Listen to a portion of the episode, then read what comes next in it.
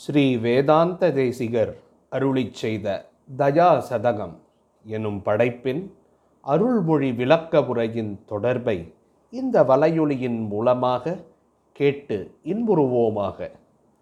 இந்த இரண்டாம் பதிவில் நாம் அனுபவிக்க இருப்பது இரண்டாவது விருத்தமாக இருக்கும் ஆர்யா விருத்தம். ஆர்யா விருத்தம் என்றால் என்ன? ஆர்யா என்பது இந்த விருத்தத்தில் பெண்மையின் தன்மையை குறிப்பதாய் அமைந்துள்ளது.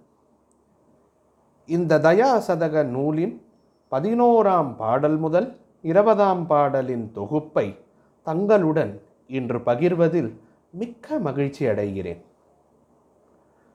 திருவேங்கடவனை தன் வசமாய்க் கொண்டவள் கருணையே வடிவான அந்த தயாதேவி. அவள் எப்படி அக்கார்மேக வண்ணனை தன் வசமாக்கினாள் இதற்கு உவமை கூறுகிறார் நம் கவி. ஓர் ராஜ்யத்தின் மகாராணி புறப்படுகையில் காவலர்கள் பின்னே காத்து வர முன்னே தீப்பந்தம் ஏந்தி சில சேவகர்கள் செல்வர். இப்படி செல்லும் அந்த ராணியை நாட்டை ஆளும் நாயகனும் யானையின் மீதேறி காதலுடன் பின்தொடருவான். அதைப்போல் அந்த மகாலட்சுமி தன்னுடைய பிள்ளையான மானிடர்களை தன் கருணையால் காக்க விரையும் பொருட்டு ஞானம் எனும் ஒரு வகையான திருவேங்கடவனின் குணம் சுடர் போல அவளை வழிநடத்துகிறது. பலம் ஐஸ்வர்யம் வீரியம் தேஜஸ் சக்தி ஆகிய ஐந்து குணங்கள் அந்த லோக நாயகியை பின்தொடர்கின்றன. இந்த குணத்தின் படையை இறைவன் பின்தொடர்ந்து வருகிறான். வருவதன் காரணமோ அந்த தேவியின் கருணை மீது கொண்டுள்ள ஈர்ப்பே. இப்படிப்பட்ட பெரும் தேவியினிடத்தே தன்னை என்றும் காத்தருள பிரார்த்தனை செய்கிறார் தேசிகர். ஈன்றவள் எவ்வாறு சிறந்த மருத்துவனை அணுகி பச்சிலைகளை கொண்டு தன் புதல்வனின் பிணியை தீர்ப்பாலோ அதைப்போல உன் மகனான என்னை உன் கருணையின் சிபாரிசால் நாயகனான ஸ்ரீனிவாசனை மகிழ்வித்து நான் இழைத்த பாபங்களின் வன்மையினால் மதியிழந்து கிடக்கும் என்னை காத்தருளச் செய் என்று பணிகிறார். என் தாயே உன் கருணையில் ஏழ்ச்சிகர நாயகனையே மூழ்கடித்தவள் நீ. அவன் நெஞ்சில் என் மீதுள்ள அபராத எண்ணங்களை உன் கருணை எனும் வெள்ளத்தில் அவனையே மூழ்கச் செய்தாற்போல் மூழ்கடித்து என்னை காத்தருள்வாயாக என பணிகிறார் தேசிகர்.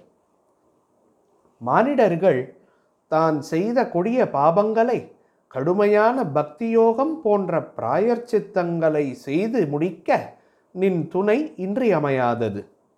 அவ்வாறு பிராயர்ச்சித்தங்களை செய்ய இயலாதவனின் பாவச் சுமையை நீயே உன் கருணையால் ஏற்றுக்கொள்கிறாய் தேவியே.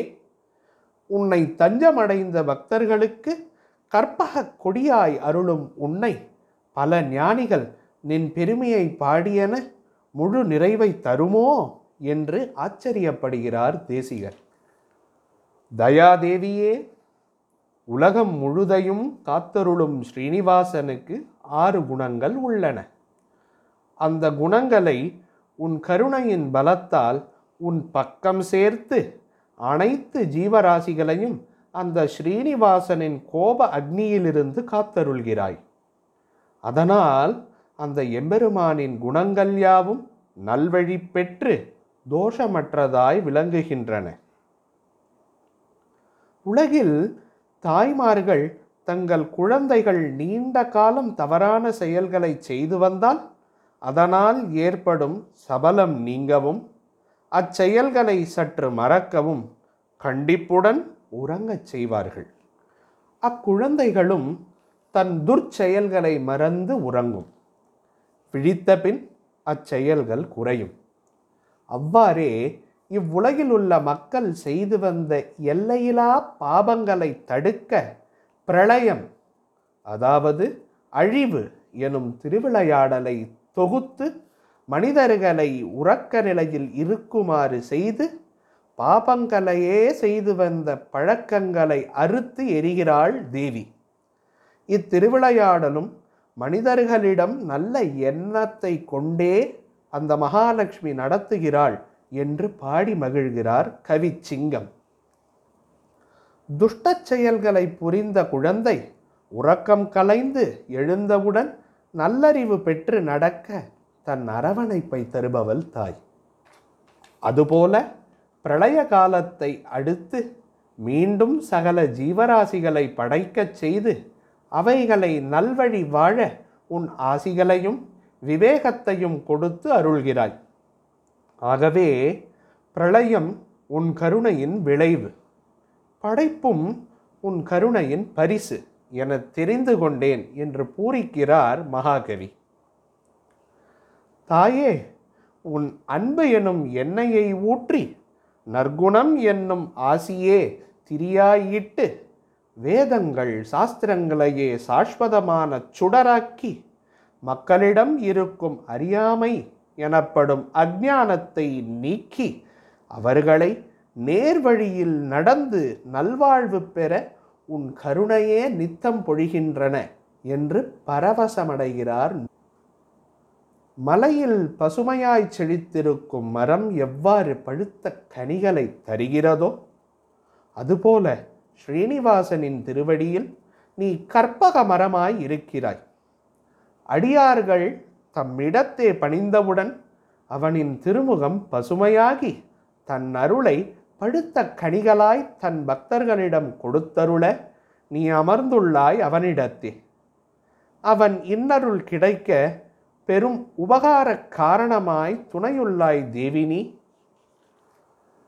அனைத்து பக்தர்களுக்கும் சரணமடைந்த காலத்திலே முக்தியளிக்கும் பூர்ண சந்திரனைப் போல பிரகாசிக்கும் ஸ்ரீனிவாசனின் திருக்கண்களில் உரைபவளே பக்தர்கள் சாஸ்திர விதிப்படி நல்வழி கொண்டு பிராயச்சித்தங்கள் செய்து என கடின வழிகளில் சென்று துன்புறாமல் வெறும் சரணமடைந்தால் போதும் என திருவேங்கடவனை நினைக்கச் செய்த முதற் காரணமாய் உள்ளாய் என்று தனது பதினொன்று முதல் இருபதாம் பாடல்கள் வழியே அந்த மகாலட்சுமியின் கருணை பெருமையையும் அவளால் திருவேங்கடவனுக்கு ஏற்படுகின்ற சிறப்பையும் நமக்கு அருளிய வேதாந்த தேசிகரின் புகழ் பாடி அமைகிறேன். நன்றி.